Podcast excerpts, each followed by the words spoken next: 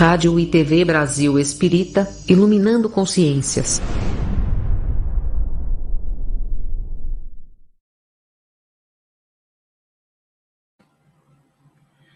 Olá, boa noite a todos, tudo bem com vocês?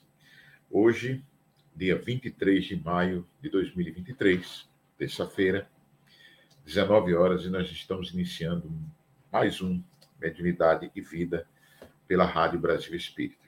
E como sempre nós o fazemos, nós vamos ler aqui um texto e dessa vez nós vamos buscar no livro Fonte Viva, uma psicografia do grandioso Chico Xavier, ditada pelo Espírito Emmanuel. E vamos abrir aqui para ver o que Emmanuel nos diz hoje.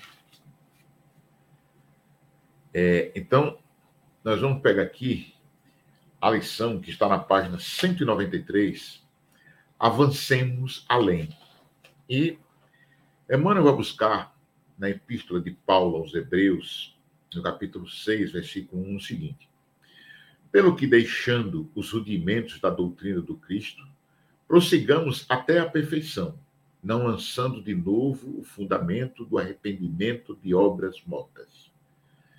E Emmanuel, ele comenta o seguinte: aceitar o poder de Jesus guardar a certeza da própria ressurreição além da morte, reconforta-se ante os benefícios da crença, constitui fase rudimentar no aprendizado do Evangelho. Praticar as lições recebidas, afeiçoando a elas nossas experiências pessoais de cada dia, representa um curso vivo e santificante.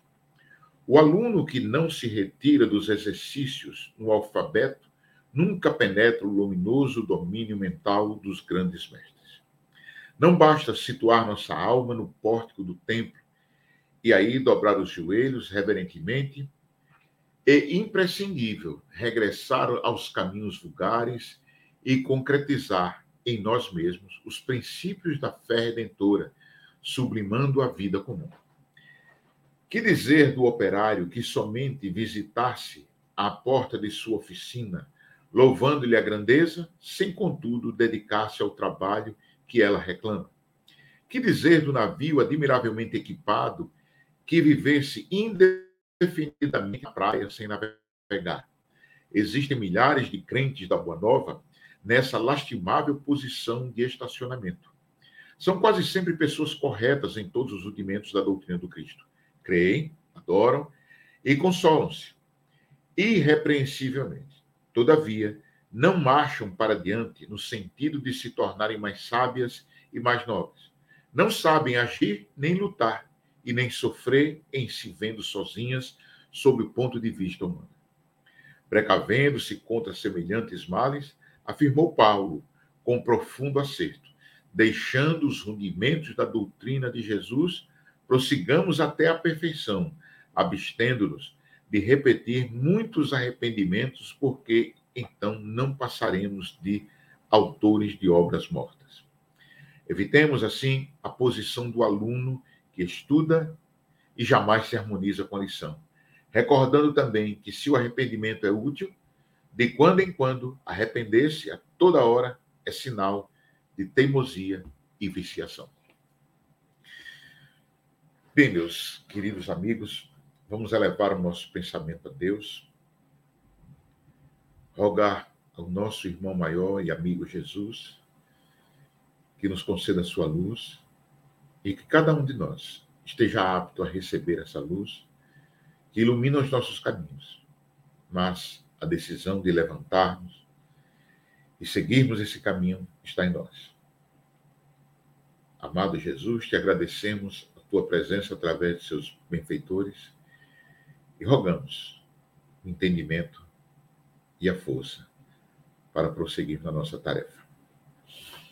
Bem, meus amigos, é, é, hoje nós vamos receber aqui uma amiga nossa, uma grande amiga, uma pessoa muito querida, que milita aqui no Movimento Espírita do Estado de Sergipe e, através da internet, eu diria que ela milita hoje no Movimento Espírita Mundial porque ela presta uma enorme colaboração na divulgação da doutrina espírita e principalmente no entendimento da mente humana para que a gente possa se situar nesse cabedal de ocorrências que é o nosso dia a dia.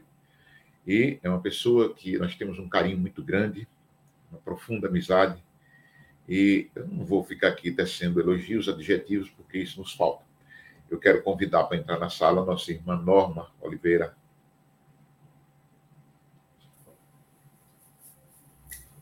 Boa noite, minha Júlia. Né? Boa noite a todos que estão nos acompanhando. Você sempre gentil nas suas palavras, né?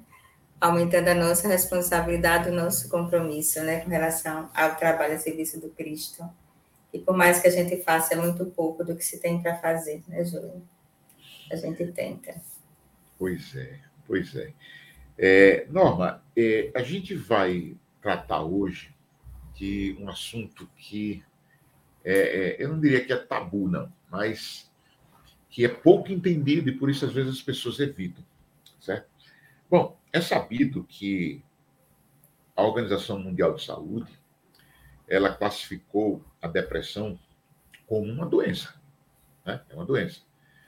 E ela é uma doença que tem uma característica que ela chega sorrateiramente vai ganhando o campo do ser e, de repente, pode ser que ela domine totalmente a pessoa e anula praticamente a pessoa.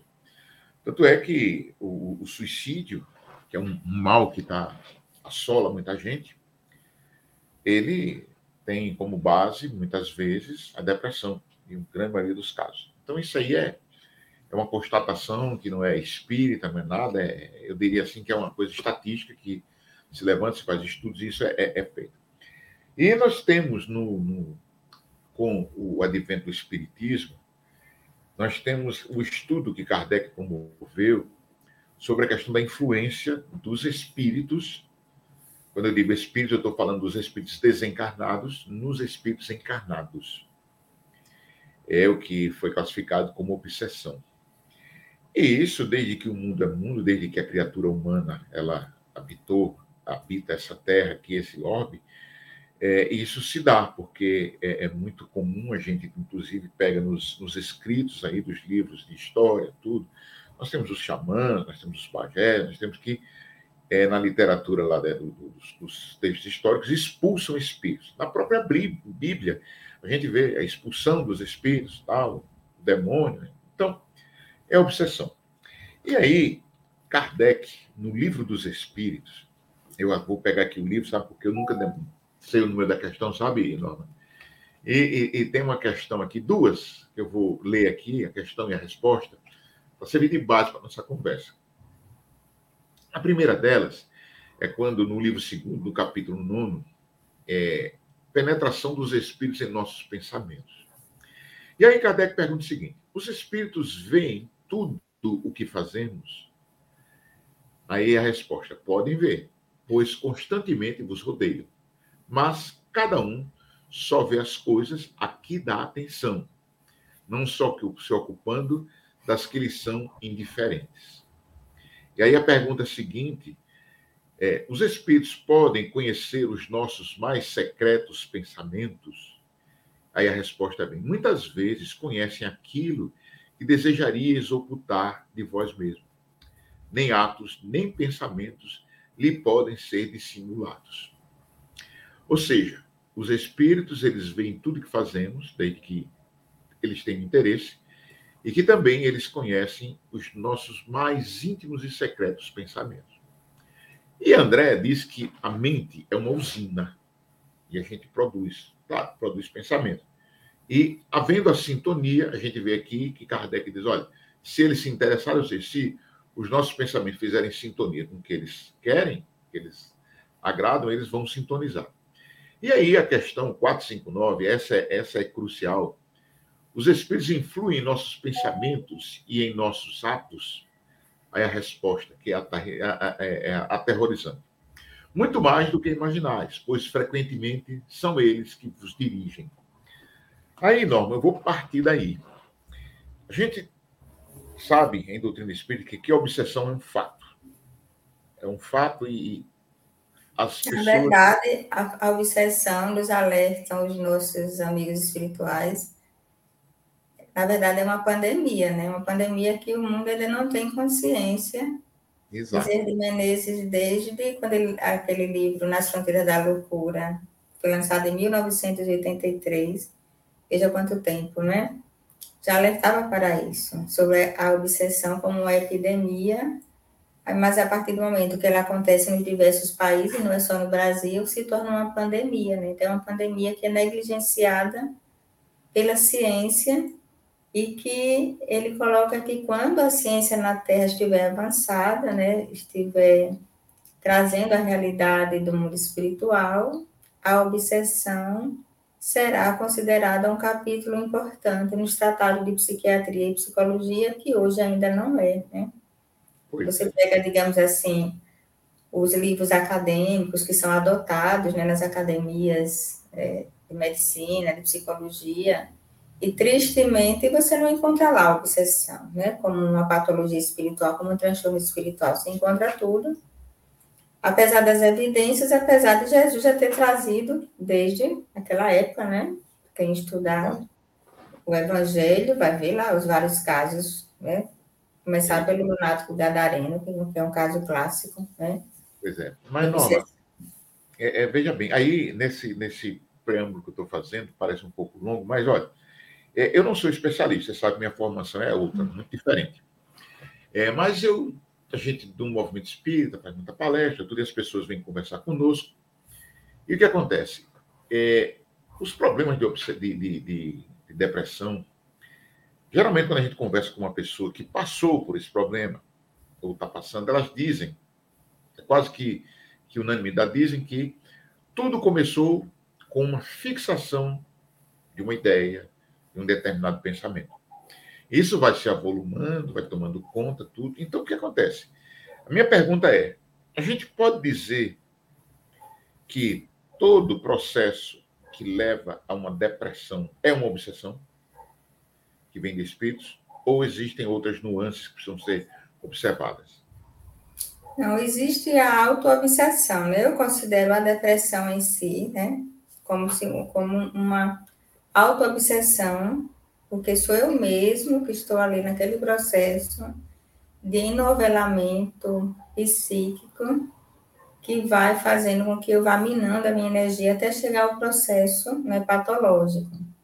Mas, assim, o que a gente sabe, eu não posso dizer todo, né, digamos assim, radicalizar, mas o meu próprio estado vibratório me deixa a pela questão da sintonia para que os espíritos que estão deprimidos, sofridos, ou espíritos perversos fazerem essa conexão comigo e aí agravar o processo. Então, na maioria dos casos, é comum a depressão estar associada à obsessão. Quando a gente vai para grilhões partidos, né, que é um livro escrito por Manuel Flamengo de Miranda, mas cujo orientador é Bezerra de Menezes, né? Tem aquele caso daquela menina Esther, né, que acaba num processo obsessivo, desenvolvendo um transtorno mental e vai e é internada no hospital psiquiátrico. E quando ela é socorrida, é Bezerra de Menezes que vai, né, com a equipe, é dar assistência. E ele aproveita e vai digamos assim, orientando como preceptor de Manuel Flamengo de Miranda e dos outros que estão acompanhando. E ele chega a dizer né, que quase sempre, né, não diz todos, mas que quase sempre o transtorno mental está atrelado a um processo obsessivo, seja como causa secundária, seja como causa primária. Né? Tanto um, um processo de transtorno mental, nesse caso a gente está especificando a depressão, pode atrair uma obsessão, nesse caso a obsessão seria secundária, como também pode ser o contrário, o processo obsessivo, e a gente vai lembrar, eu gosto muito de lembrar aquele caso de Camilo e Pedro, no livro No Mundo Maior, né? Que Camilo e Pedro, eles tinham sido, um tinha sido funcionário do outro. Um era empresário e deu oportunidade a um jovem, né, trabalhando na sua empresa, mas nunca deu, digamos assim, os direitos legais. Ele achava que fazia de tudo, pelo que ele fazia, achava que era suficiente. E aí chega um momento, né, quando o, aquele jovem que já está adulto e começa a questionar os seus direitos, né, e aí eles acabam tendo uma discussão em que o funcionário acaba matando o patrão, né, naquele processo da cobrança. O desfecho disso é que ele consegue, como ele era um funcionário de confiança, então ninguém desconfia dele, ele arma tudo para que fique parecendo que tinha sido um, um assalto, né? Tá. E a polícia, a justiça acaba acreditando, encerra o caso, achando que tinha sido um assalto, até porque ele chora junto com a família, consola a viúva, ele cuida de tudo para poder resolver com relação aos negócios da família, tira uma boa quantia, que naquela época não se botava dinheiro em banco, era nos cofres, né? As pessoas tinham aqueles cofres assim, enormes em casa, né? Então ele tira uma quantia suficiente, mas não tudo, né? Para não dar na vista. Eu sei que, em resumo, quando, quando o, a vítima, no caso, que foi assassinado, se encontra no mundo espiritual, né? Então, revoltado, lógico, com aquele pensamento, aquele sentimento, poxa, eu fiz tudo, eu dei oportunidade, e foi ingrato, e ainda me assassinou, começa a haver um, uma ligação pela questão da sintonia, até porque o outro, ele se locupleta financeiramente, passa a ser uma pessoa abastada, né, uma pessoa no ambiente social, mas acontece que a consciência de culpa não libera, né, do tormento de ter assassinado aquele que um dia tem aberto as portas para ele, não tinha feito tudo, mas de alguma forma lhe deu uma oportunidade. E nisso, a ligação entre ambos, pelos laços de ódio, de vingança, vai minando, vai provocando o que se chama de infecção fluídica, né? E esse termo está longe da ciência ainda adotar, mas existem as infecções fluídicas. Né? Os próprios fluidos tóxicos dos obsessores, que podem ser de encarnados ou desencarnados, quando a gente fala de obsessão, pensa só, lembra logo, né, imediatamente, em desencarnados, mas isso acontece também um fenômeno entre encarnados, né? E aí vai fazendo com que, é interessante, porque André Luiz descreve no livro No Mundo Maior, né? começa a danificar, lesar os neurônios, ele entra num processo de depressão, num estado de angústia, ele vai paralisando aquele que tem assassinado né, o patrão, se depois de um tempo, e ele vai adoecendo e chega no, no estado que hoje a gente classificaria como depressão grave, no estado mais avançado, chegando até no estado, digamos assim, de estupor catatônico, porque ele fica completamente paralisado, imóvel, inclusive esse é o termo que André descreve, imóvel no leito. Tem pacientes que eles chegam no estado depressivo, de ficar completamente imóvel, que se você levanta, por exemplo, a mão dele assim, se você não baixar, ele não baixa, fica lá o tempo todo, né? Tal estado de imobilidade que ele está. E isso tudo em decorrência justamente do vínculo negativo que havia sido criado.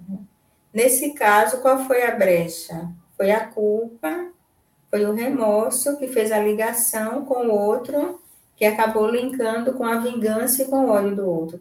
Quer dizer, um cruzamento aí, né? De culpa, de remorso, com ódio e com vingança, que levou, claro que depois tem intervenção, é, com a irmã Cipriana.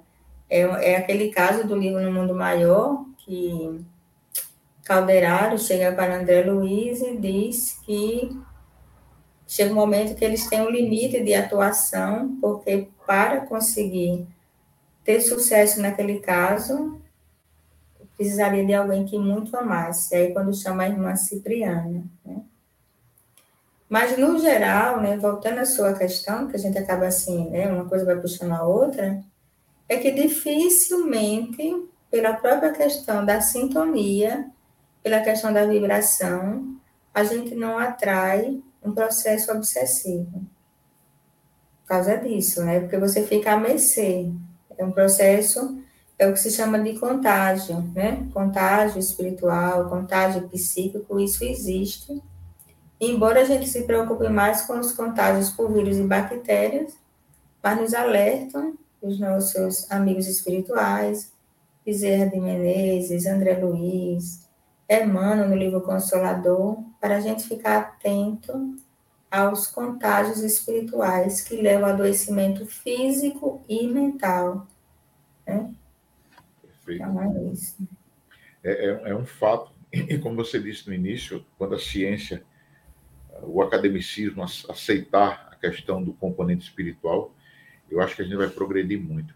Porque, é, é Norma, eu conheço uma pessoa bem próxima a mim, bem próxima mesmo, que ela passou por um processo obsessivo. E foi exatamente aquilo que eu falei, né? Eu conversando com ela depois que, que superou o processo, e ela me contando, disse, olha, é, realmente começou assim, eu tinha um pensamento fixo, depois aquele sentimento de tristeza, e eu sem saber porquê, me vinham pensamentos derrotistas, e que nada estava bom, e eu cada vez mais, eu comecei depois me isolando das pessoas, depois me revoltando com as pessoas, e quanto mais eu avançava nessa, nesse processo, é, mais pensamentos me vinham e mais difícil se tornava eu, eu, eu, contornar esses pensamentos, modificar meu pensamento.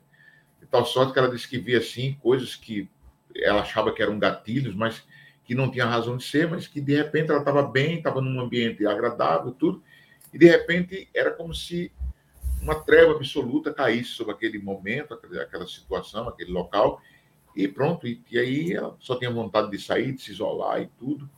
E foi quando ela procurou realmente a, a ajuda de, de, uma instituição espírita, também a ajuda de um, de um profissional médico, e aí, aliado às, à, medicação, ortodoxa aí, e, e passes, água fluidificada, mas principalmente quando ela decidiu arrumar uma ocupação nas atividades para o próximo.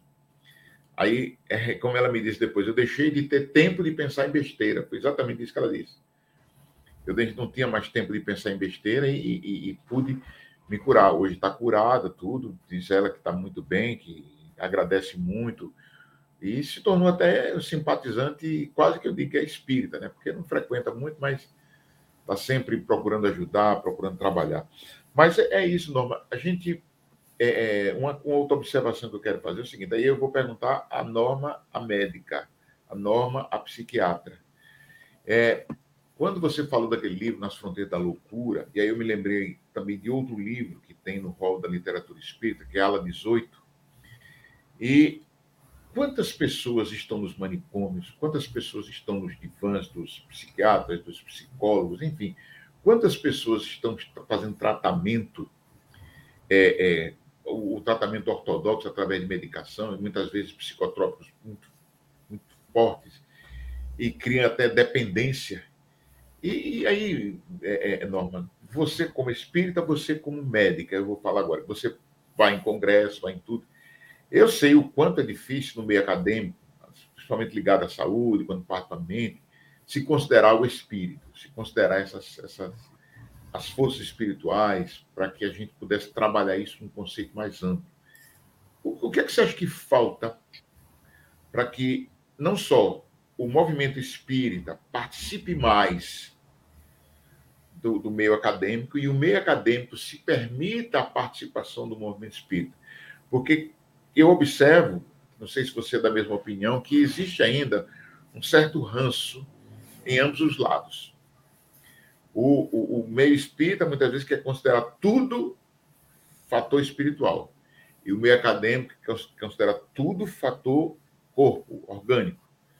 Está na hora da gente dar as mãos, não? Pois é, você lembrou outra fala de Bezerra de Menezes, que tem justamente no livro Brilhões Partidos, né, quando ele fala justamente isso, que tem um lado que é a academia, ciência acadêmica, negando a realidade do mundo espiritual, negando a influência né, das forças espirituais do processo obsessivo nas doenças em geral, né, não só nas doenças mentais, como nas doenças orgânicas mas que também tem uma tendência que está menos quando o livro foi lançado, pelo menos a edição que eu tenho de 1988, não sei se é a primeira edição, mas o que eu tenho é desse ano, de 88. E é, naquela época ele já se preocupava com isso, com o fato também dos espíritas tenderem a puxar a sardinha mais para o lado, tipo assim, tudo é espiritual, né? Esse, um, um certo discurso com relação a isso.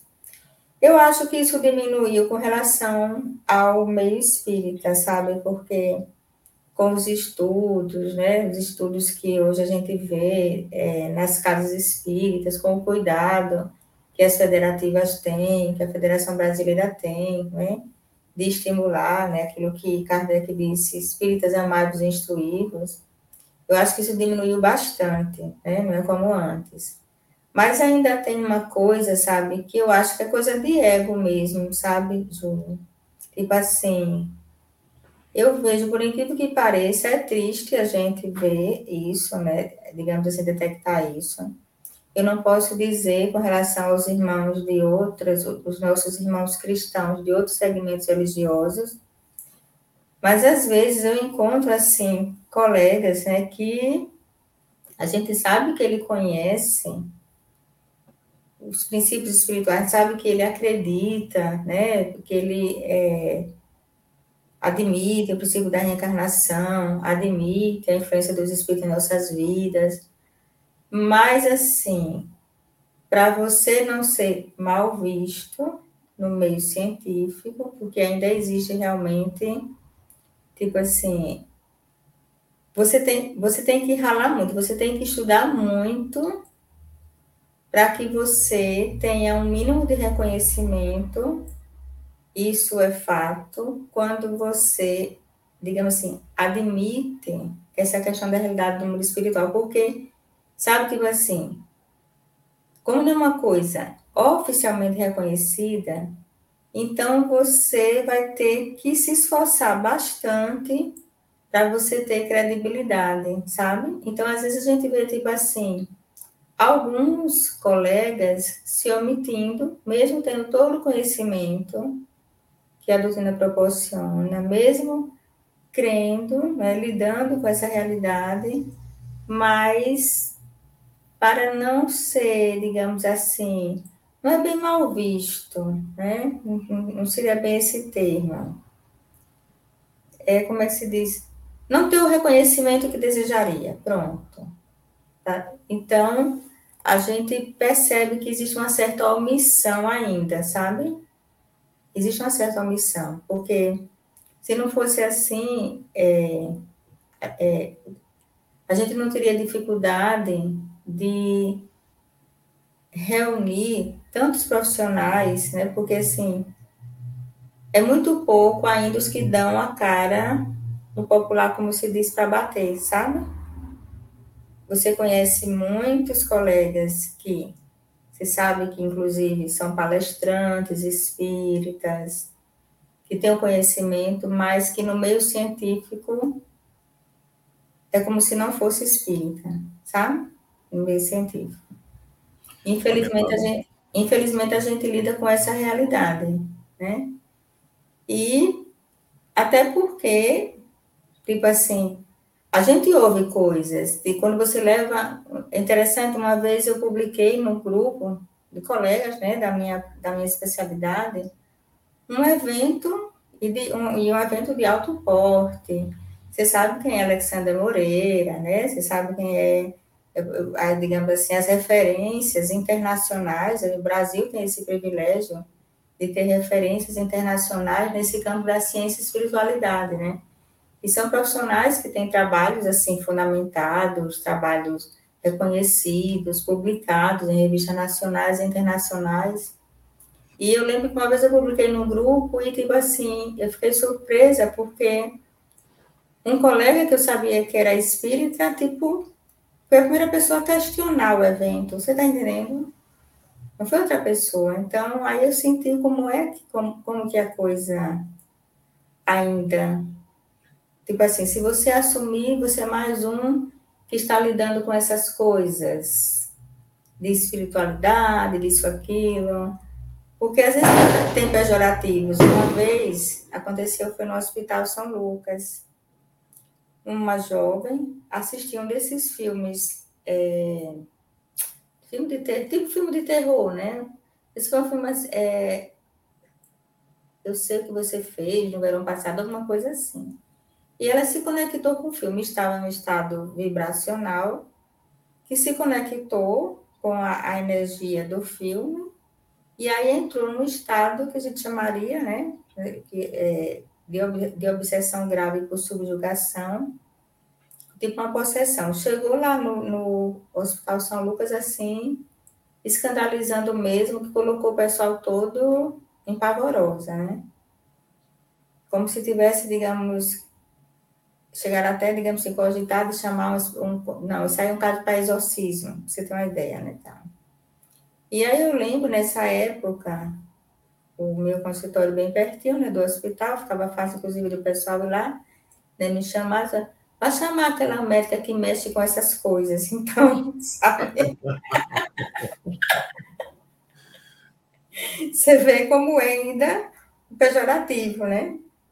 Para chamar aquela médica que mexe com essas coisas. Então, não tem um, um, um conceito, aquela coisa, né? Isso, claro que isso tem algum tempo, tem mais ou menos uns 10 anos, mas mudou pouca coisa. Na verdade, você é meio considerada assim, pelo menos aqui no Nordeste. Eu não sei como são nossos colegas lá no, no Sul, né, tal mas assim, meio à parte, sabe? Você é aquela pessoa que mexe com aquelas coisas de espírito e tudo mais. Então, não veem muito como uma coisa uma coisa séria. Ainda é assim no meio científico, sabe? Se fosse, não haveria, por exemplo, a gente, é, algum, algum tempo, conseguiu uma das universidades daqui colocar a disciplina ciência e espiritualidade, né? Saúde e espiritualidade. Mas você vê que não vai para frente, não é por falta de aluno, não, é por falta de compromisso, é por falta de, de, de seriedade mesmo. Quando você bota uma disciplina dessa, tem muitos alunos querendo fazer. Mas, sabe, digo assim, é uma coisa, uma coisa à parte. Eu vejo muito como uma questão ainda da coisa do ego, sabe? Tipo assim, o que é que, o que, é que vale, o que vale projetar socialmente, né? O que é que vai lhe projetar no meio acadêmico. Então, se a pessoa não estiver disposta a perder algumas coisas, ela prefere ficar na omissão, né? Prefere, digamos assim, não dar o testemunho. Precisa que você testemunhe, né? precisa que você tenha coragem, é, mesmo sabendo do que você pode ou não ouvir, precisa que tenha uma certa coragem, sabe? É lamentável isso, é lamentável ainda. É, Norma e nossos ouvintes, a nossa Rádio Brasil Espírita, ela presta um serviço, eu digo, imensurável à nossa sociedade, à nossa comunidade, onde ela alcança, e olhe que alcança o mundo todo. Por quê? Porque é uma, uma, uma atividade aqui que nós fazemos que promove o bem, uhum. que faz com que as consciências sejam iluminadas, através da grade de programação, que é riquíssima em todos os aspectos. Mas para que a rádio ela continue fazendo isso, ela precisa de ajuda. Por quê? Porque todos os, os colaboradores não ganham nada financeiramente falando. Mas para que a rádio se mantenha, para que seja possível essa nossa transmissão, a rádio tem custos, precisa se manter. Então, tem as instalações dela, os equipamentos, tudo. E o que acontece? Como nós não temos renda, nós vivemos praticamente da colaboração dos nossos queridos amigos. Então, eu vou pedir até que a nossa técnica coloque aí no, no, no rodapé da nossa transmissão quais são os canais onde as pessoas podem ajudar a Rádio Brasil Espírita, fazendo doações. Não importa o valor que você vai doar, qualquer valor é bem-vindo, porque é como eu sempre digo: o grande negócio são muitas pessoas contribuindo com pouco, do que poucos contribuindo com muito, porque torna difícil. Nós sabemos o quanto a vida está difícil para todo mundo. Então, vocês, por favor, que estão nos ouvindo, que estão nos assistindo, que gostam da programação da Rádio Brasil Espírita, colaborem conosco, para que ela possa continuar iluminando consciências por muito, mais, muito mais tempo. Que nós possamos passar, mas que a rádio continue fazendo esse trabalho. Então, por favor, nos ajudem. E a outra coisa que eu quero deixar para vocês é um convite. E aqui, os nossos companheiros aqui de Sergipe, e também os companheiros de Alagoas, da Bahia, de São Paulo, enfim, aqueles que estão nos ouvindo. É que no mês de setembro próximo, mais precisamente nos dias 22, 23 e 24 de setembro, sexta, sábado, domingo, sexta noite, sábado pela manhã pela tarde, domingo pela manhã pela tarde, nós vamos realizar aqui em Aracaju, no Teatro Tobias Barreto, um teatro bem localizado, fácil acesso. Nós vamos realizar o oitavo Congresso Espírita de Sergipe. E nesse congresso nós teremos nomes valiosíssimos como Arthur Valadares, Eulália Bueno, nós vamos ter é, é, o Rossando Klinger, nós vamos ter Frederico Menezes, nós vamos ter Saulo César, nós vamos ter é, Roberta Zagueto, que tem, também tem programa aqui na, na, na, nossa Rádio Brasil Espírita. Nós vamos ter, é, já falei, Frederico Saulo César, lá de Brasília, e nossa querida Eusa Missana, aqui de Sergipe. Teremos atrações artísticas como Tim Vanessa, Ítalo e Banda, o balai de poesias, enfim, é uma festa riquíssima, completa, para que a gente se deleite. E o tema do nosso congresso, o tema central, é Bem-aventurados os que semeiam o bem. E nunca foi tão importante nós falarmos do bem, nós falarmos do amor entre as pessoas, nós falarmos de coisas que elevam o nosso, a nossa autoestima, que nos dê esperança de um mundo melhor, porque o mundo somos nós. Nós temos que melhorar, nós temos que pensar no bem, nós temos que trabalhar o bem. E por isso que bem-aventurados os que semeiam bem. Esse é o tema central do nosso congresso. De abertura vai ser na sexta-feira, dia 22 de setembro, às 19h30, no teatro. E vamos ter nosso irmão Alessandro Klinger, falando exatamente sobre esse tema, bem-aventurados que semeiam bem. E vocês podem fazer suas inscrições para o congresso no site congresse.com. É congressoespíritasergipe.com. Ou então entra no site da federação, fees.org.br. Lá vocês vão encontrar um bannerzinho, oitavo Congresso Espírita, clica lá, ele lhe remete à página do Congresso e você faz sua inscrição. Lá tem todos os detalhes, como se inscrever, o, o, o, alguns flashes da nossa querida Aracaju, para que vocês conheçam. Então, quem não conhece, quem quiser vir a Aracaju, seja muito bem-vindo. Estaremos aqui, né, Norma, recebendo essas pessoas para o nosso congresso. Vai ser uma festa muito bonita e vai ficar algumas, muito. Algumas instituições estão também com, com ingresso, né? Eu comprei mesmo o meu na, na União Espírita, já garanti, é, né? Não é, correr o risco de chegar na época e não ter, né? Isso, exatamente. As pessoas aqui de, de, de, de Sergipe têm essa opção de comprar no, no na, na fazer sua inscrição nas instituições espíritas. Algumas estão com, com esse trabalho. Mas quem não, não tiver aqui em Sergipe, não tiver em Aracaju, não tiver uma instituição que tenha isso, que a gente só tem aqui em Sergipe, mas pode muito bem fazer pelo, pelo site, que é rapidinho, fácil, seguro, sem problema nenhum. Tá certo? Então esperamos vocês nos dias 22, 23 e 24 de setembro para o nosso oitavo Congresso Espírita de Sergipe, tá bom? Mas, Norma, continuando o nosso nossa, nossa conversa aqui. Eu, aquela hora que eu me levantei, eu fui pegar esse livro aqui, ó. É o livro Pensamento e Vida de Emmanuel. Uhum. Tem no capítulo oitavo um, um, uma coisa aqui que é muito interessante e vai corroborar com isso que a gente disse aqui há pouco, que antes de, de a gente fazer essa propaganda, sobre a questão de aceitar essa realidade espiritual. Emmanuel diz o seguinte: se o homem pudesse contemplar com os próprios olhos as correntes de pensamento, reconheceria de pronto que todos vivemos em regime de comunhão, segundo os princípios de afinidade. E aí, mais na frente, ele diz assim: é, assimilamos os pensamentos daqueles que pensam como pensamos. E aí é uma coisa assim que a gente, puxa vida. A depressão, a loucura, as doenças mentais, elas são tão no pensamento, no pensamento, porque já se fez estudos aí e que às vezes as pessoas têm essas, esses, esses déficits aí de, de, de atenção, de tanta coisa, e organicamente não tem problema nenhum no cérebro dele. Você falou também que às vezes a influência é tão grande que danifica o aparelho orgânico. Né? Mas por que, que as pessoas têm tanta dificuldade em se orientar? E por quê? Por quê? No, o que, que falta no nosso movimento espírita? O que, que falta no entendimento da mediunidade? para que a gente oriente as pessoas de uma forma segura, para que a gente não diga que tudo é espírito, nem, nem que tudo é, é, é, é, é doença somática, sem levar em consideração a psique, nem tão só levando só a psique e esquecendo o soma. A gente tem que ter uma, um ponto de equilíbrio. Então, no meio espírita, eu perguntei no meio acadêmico, aí você colocou muito bem, eu, eu também concordo, que é o orgulho. É o ego falando mais alto e, e a gente deixa. Agora, no meio espírita, e aí causou assim um certo, eu não diria uma decepção, quando você fala que nossos confrades, que são profissionais da área médica, e têm o conhecimento que a doutrina espírita nos oferece, se negam a contribuir.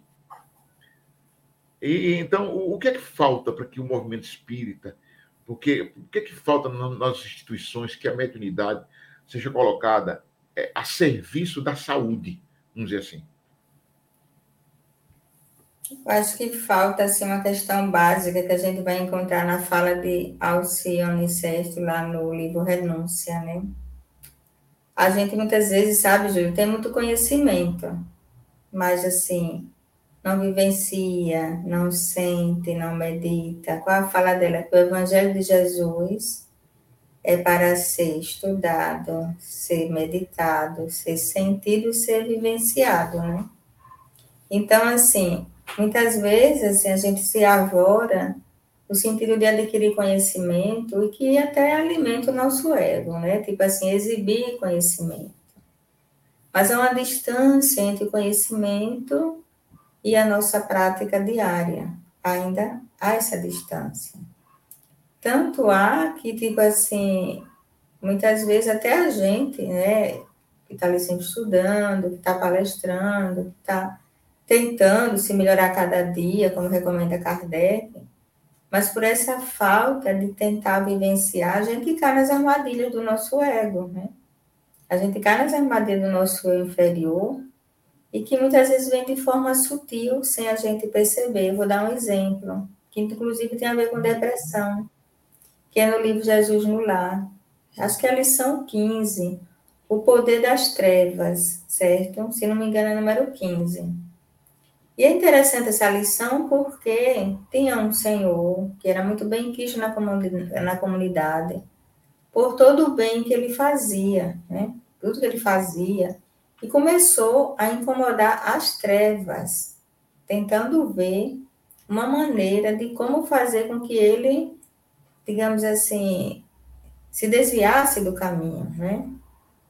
E aí houve uma espécie de reunião entre os espíritos trevosos, cada um procurando dar uma ideia de como ia desvirtuar né, aquele benfeitor da comunidade. E um deu uma ideia, tipo assim, olha, vamos fazer ele ficar doente. Aí o outro disse, não, mas você, se ele ficar doente, aí que ele vai ter tempo para pensar, para meditar, para sintonizar com Deus, né? A gente lembra isso, inclusive, Emmanuel fala sobre isso no Consolador, que bem, benditos são os hospitais que nos acolhem né, no momento em que a doença nos convida a repensar, a refletir, né? Aí outro disse, vamos matar um filho seu. Não. Aí é que ele vai entregar esse filho a Deus. E cada um foi dando uma ideia. No final, um disse assim, vamos fazer o seguinte, vamos fazer ele sentir que ele não vale nada, que tudo que ele faz é insignificante, que não tem valor nenhum. E aí, resultado, conseguiram ficar imprimindo essas ideias na cabeça dele, e ele foi se achando nada, se achando que aquilo que ele fazia não tinha importância nenhuma, foi se deprimindo, ficando acamado e desencarnou no processo desse. O que é que a gente e foi recebido lá no mundo espiritual, né? Tipo, como é que se diz quando chegou lá os seus orientadores justamente mostraram que tinha sido digamos, a brecha, a armadilha que ele tenha caído. Então, às vezes a gente cai em armadilha. Eu vejo muitos de nós, né, religiosos, católicos, protestantes, evangélicos, espíritas, que muitas vezes chega assim, mas quem sou eu? Reparem, é uma das coisas, né? A questão da autoestima, quem sou eu? Inclusive, tem muitas até conversando com a gente, ah, não, mas você, você faz isso, você faz aquilo. Não, eu não tenho capacidade. Tem sim, todos nós temos capacidade de servir na Seara do Cristo, todos, sem exceção, não importa a condição, né? E, e aí, uma das armadilhas que os espíritos inferiores utilizam, porque tem uma frase, é, acho que é no livro Ação e Reação, sabe, Júlia? Que eles, é, que nesse livro Ação e Reação, tem uma hora que André Luiz coloca que os obsessores exploram as nossas fixações mentais. Então, eles procuram ver onde é o nosso ponto vulnerável, sabe? Onde é, onde é que a gente, digamos assim, onde é, o, onde é que é o nosso ponto fraco, sabe? E a partir daquele ponto, daquele ponto fraco que eles detectam na gente, então eles começam a investir. O investimento vai a partir daí. Então, muitas vezes, quer dizer, o meu ponto fraco pode ser o quê? Pode ser o orgulho. O meu ponto fraco pode ser a vaidade. O meu ponto fraco pode ser a baixa autoestima. E essa é muito sutil, porque o orgulho, a vaidade, como é mais visível, né, aquela coisa assim, então fica até mais fácil o outro apontar isso na gente, o outro dar uma chamada. Mas a baixa autoestima, o outro se compadece da gente. Oh, coitado. Oh, como você está. E às vezes até estimula a nossa baixa autoestima. Estimula o complexo de vitimização. Estimula a nossa fraqueza, né? Pensando que está ajudando, e aí acaba, digamos assim, ajuda, é, fazendo o contrário, ajudando a gente a se afundar cada vez mais. Eu vejo muito isso, por incrível que pareça, eu, eu vejo isso inclusive no nosso meio, no nosso meio espírita. Às vezes você vai chamar alguém para um trabalho, uma coisa a pessoa dizer, não, eu estou ocupada, eu estou comprometida, está aqui alguém na minha frente, né? De vez em quando eu fico é, tentando, né? chamar para fazer uma coisa e eu sei o quanto é, o Júlio é super ocupado, né? Mas tem gente assim, ah, eu gostaria, mas eu, quem sou eu? Reparem. Eu não sou capaz, eu não consigo, eu não posso. Isso é tudo porque os nossos amiguinhos espirituais querem para poder justamente nos dar uma rasteira e fazer com que a gente fique na ociosidade, na paralisia mental, na paralisia espiritual, com que a gente não ouça aquele chamado desperta tu que dormes, né? E aí começa a própria energia parada da gente, é como uma água parada. O que, que acontece? Proliferam, né? Bem assim a gente, a nossa energia parada leva ao adoecimento, porque a vida é movimento, é ação, né? E se eu paraliso nas minhas atitudes, o meu corpo enferruja, né? Tudo vai acontecendo justamente no, no movimento contrário à questão do dinamismo. Emmanuel fala né, nas suas diversas mensagens, né, que, tipo assim, o próprio trabalho em si, ele revitaliza a gente, faz com que você renove suas forças e você tenha mais vontade de fazer, né, mais você vai se revigorando. O contrário também acontece. Então, é preciso que a gente fique atento às sutilezas da coisa. Porque às vezes a gente vai mergulhando sem a gente perceber. Começa por uma ideia, uma ideia monocêntrica que fica ali, digamos assim, como eu citei, uma delas, eu não sou capaz, e nesse eu não sou capaz vai atraindo outras coisas. André Luiz, no livro Evolução em Dois Mundos, tem lá um capítulo Predisposições Mórbidas, né? quando ele fala, é, são dois capítulos interessantes com relação à questão é, dos nossos processos psíquicos, predisposições mórbidas e invasões microbianas, que falam como que a gente entra no mecanismo sem perceber e que vai dando brecha para a doença e dando brecha também para os processos obsessivos. Aí ele dá o exemplo, por exemplo, do remorso. Eu faço alguma coisa em que eu avalio que aquilo não foi bom, começo a ter remorso por aquilo que eu fiz, só que sentimento e pensamento e aí Júlio trouxe bem esse livro Pensamento e Vida, né, de Emmanuel, é um, é um tratado, né, o livro é pequenininho, mas é um tratado, assim, muito condensado, tanto que é o livro, quando a gente vai se preparar, é a nossa cartilha para se preparar para reencarnar, né? Antes de reencarnar, pra, pra, é precisa a gente passar um tempo lá estudando esse livro para se preparar para aqui, né? Então, o que acontece? É André Luiz, no livro Evolução dos Mundos, ele dá o exemplo do remorso.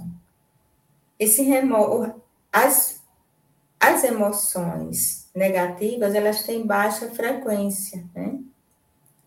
Então, são energias condensadas, porque as emoções de alta frequência são luzes, né? não são energias coaguladas. As de baixa frequência são energias que se coagulam, que formam quistos, que formam cistos, que formam é, nódulos, nódulos energéticos, que ao longo do tempo, se a gente não consegue reverter isso, se a gente não consegue transmutar, vai gerando as doenças, as doenças físicas. Então, o que acontece? Um remorso é uma energia de baixa frequência que vai se enovelando e ao mesmo tempo vai funcionando como minador, vai minando a minha energia. Em tudo que eu fico naquela fixação mental, alimentando o meu remorso. Eu não tenho, digamos que eu não tenho um arrependimento saudável pelo que eu fiz. O arrependimento saudável, eu me arrependo, ah, já fiz, agora o que, é que eu vou fazer para reparar? Isso é saudável. Agora, eu ficar preso ali, poxa, como é que eu fiz isso? Meu Deus, como é que pode? Eu, espírita, kardecista, estudando, palestrante, não sei o que lá. Aí fico nisso. E ali, para que aquela ideia, aquela monoideia fique ali, sendo alimentada, ela vai consumindo a minha energia vital. E aí vai se enovelando e vai formando uma condensação energética. Essa condensação energética vai se alojando em alguma parte do meu ser. E ao mesmo tempo eu vou baixando a minha vitalidade, eu vou tanto perdendo. Por isso que a depressão, ela é uma doença que ela é, tem vários sintomas, né? Não é só o humor deprimido, não é só a tristeza profunda. Ela tem astenia, que é a falta de energia, a pessoa sente sem força para nada. Ela tem anedonia, que é a falta de prazer pelas coisas da vida, né? ela tem falta de atenção, de concentração, porque eu fico focando só nas minhas questões internas e eu desfoco das coisas lá fora, das coisas que eu quero, que eu preciso prestar atenção. Enquanto isso, tem os cobradores insaciáveis, as nossas vítimas do passado, que estão ali na torcida para encontrar uma brecha. Bom, agora é agora que eu pego, né? E aí se associam, alguns pela afinidade, outros pela perversidade mesmo. Por que, eu digo pela, pela afinidade? Porque a gente vê, é, eu acho que eu já citei aqui alguma vez, o caso de uma jovem que ela tinha entrado numa depressão profunda, com tentativa de suicídio, inclusive, porque foi abandonada pelo noivo. E ela chegou, tipo assim, o caso dela é interessante, porque a instituição, que foi o Bezerra de Menezes, é, o tratamento era feito em casa, né? A, a, ela não estava na reunião. E eu estava na reunião mediúnica quando uma colega médica que não sabia do caso dela, eu que sabia, que eu estava acompanhando no consultório, a colega médium recebe uma entidade que estava ao lado da paciente, solidária, é, eu também me matei por amor, os homens não prestam, não sei o que lá. Então, essa entidade se associou a ela no momento em que ela baixou a frequência, foi no desespero, nadou pela perda do noivado de quatro anos, faltava um mês para casar, quando o noivo desistiu. E aí atraiu uma amiga. Foi por solidariedade. Ele estava ali, né, junto dela, estava reforçando potencializando a depressão, tanto que ela estava no processo de compulsão para tentativa de suicídio, ao ponto da família ficar 24 horas vigilante, de não ter nada que demovesse da ideia, de medicação não ajudar e tudo mais. quando ela quando o tratamento foi iniciado lá na instituição, né? Então, ela começou aos poucos a se fortalecer e a desistir, mas foi uma luta muito grande dos familiares. Imagina. Esse foi um processo de afinidade, mas tem também o contrário, né? Pela questão da perversão daquelas entidades que aproveitam para se vingar, os vingadores, né? Você pode falar, Júlio. Não, então a gente vê isso aí, sabe, é, é, é, Norma, é a questão da, da, da sintonia de pensamento, né? Então, a gente está terminando já, mas eu pergunto a você: nós poderíamos dizer às pessoas que estão nos ouvindo, que passam por, pelo processo de depressão, ou que conhece alguém que está passando pelo processo de depressão, que não é muito difícil, né? A gente tá, vê uma situação dessa. Então, a gente poderia dizer às pessoas que, olhe, procure ajuda para você modificar os pensamentos, porque a cura está muito mais dentro de você, na sua capacidade de reagir, de equilibrar seus pensamentos, de trabalhar outros valores do que você está se entregando por aí, assim, com essa questão mórbida aí de estar tá se autodestruindo, dizer que não vale nada ou se revoltando. Em outras palavras, rapaz, vamos abrir os olhos para a vida. Seria isso? É, não?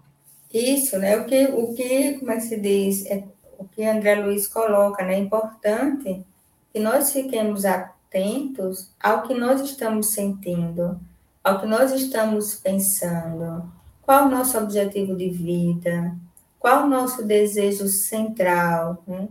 qual, quais os sentimentos que nos movem, para que a gente tenha resistência, que a gente tenha imunidade espiritual. Porque uma coisa que ele lembra é que quando a gente se fixa nas coisas negativas, a gente perde o nosso fluido vital. E perdendo esse fluido vital, a gente vai se tornar vulnerável não só às doenças, normalmente as doenças, como é que se diz, as doenças físicas e mentais, né? Mas como também aos transtornos espirituais que são tão graves quanto as doenças físicas e mentais que a gente tem. Sem contar que faz a parceria, né? Que, que podem vir juntos, podem vir com morbidade. Como eu disse antes, dificilmente a um transtorno mental não está atrelado a um transtorno espiritual. E se a gente for para painéis da obsessão, de Manuel Flamengo de Miranda, vale lembrar que também as doenças físicas atraem também processos obsessivos. Né? Então é preciso que a gente desenvolva a imunidade espiritual. E a gente desenvolve imunidade espiritual tendo consciência de que nós somos seres que temos um propósito divino, que estamos aqui com uma tarefa, é uma tarefa divina, uma tarefa pessoal humanitária, que viemos para fazer algo mais. Lembra aquela pergunta: que fazer de especial? Essa é a questão, né? O que nós estamos fazendo de especial? A gente acha que especial é você só estudar, trabalhar, ser uma pessoa socialmente projetada, ter poder, ter dinheiro, e a pessoa já se acha especial por causa disso. Está precisando ler o Evangelho segundo o Espiritismo e se, se, se espelhar no caso da Rainha de França, né, que eu acho assim muito oportuna aquela mensagem para aqueles que têm o ego inflado, para aqueles que valorizam apenas os valores que a sociedade preconiza aquela rainha que achava que quando chega, quando ela se deparou no mundo espiritual, teve uma surpresa, uma decepção, melhor dizendo, porque ela achava que ela ia ser tratada como rainha, né, com todos os favores, com todas as regalias que ela tinha, né, como a rainha da França, imagine.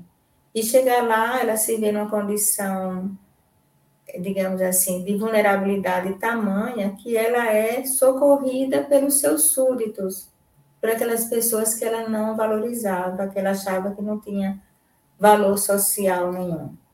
Mesmo com esses exemplos, mesmo o governador do planeta, chegando aqui para nos dar o exemplo, nascendo numa condição humilde, passando toda a sua vida se privando das regalias sociais, não viveu em mansão, não nasceu num quarto preparado para um bebê como a gente prepara, né? Toda a sua vida foi um exemplo de humildade, mesmo, e a gente diz que acredita nele. A gente veste até uma camisa e carrega o Cristo no peito, mas não carrega dentro do coração. É. No dia que a gente carregar dentro do coração, as coisas vão mudar para a gente e mudar para a sociedade. E vai haver menos depressão, porque diante dos sofrimentos, a gente vai se lembrar que ele disse: Bem-aventurados aflitos, bem-aventurados que sofrem, envia-me todos que estáis sofrendo, eu vos aliviarei. Se tiveres fé tamanho de um grão de mostarda, removereis montanhas, as montanhas das dificuldades, as montanhas das iniquidades, as montanhas da perfeição. Então, se a gente olhar para o maior terapeuta do mundo, o maior psicanalista, o maior psiquiatra, que curou o Lunato Gadareno, um esquizofrênico crônico que já morava no cemitério, que vivia como se fosse um monstro, que arrebentava todas as correntes, porque tinha mais de dois mil obsessores ali com ele, que depois foram lançados nos porcos, né? Só ele fez isso, porque nenhum psiquiatra consegue curar uma pessoa naquele estado. Pode estabilizar, mas curar, devolver a lucidez como ele devolveu, ninguém consegue. Mesmo assim, a gente tendo esse exemplo e dizendo que acredita nele, mas a gente não vive ainda como se acreditasse, né? Quando isso acontecer, então as coisas vão mudar para a gente e para o mundo, né, Júlia? Exatamente. Nova, minha querida, infelizmente o tempo não para. E como diz Caetano, no entanto, ele nunca envelhece. Então, eu quero agradecer, minha querida, a sua presença aqui, no nossa, nosso programa aqui, na Mediunidade Vida, na Rádio Brasil Espírita.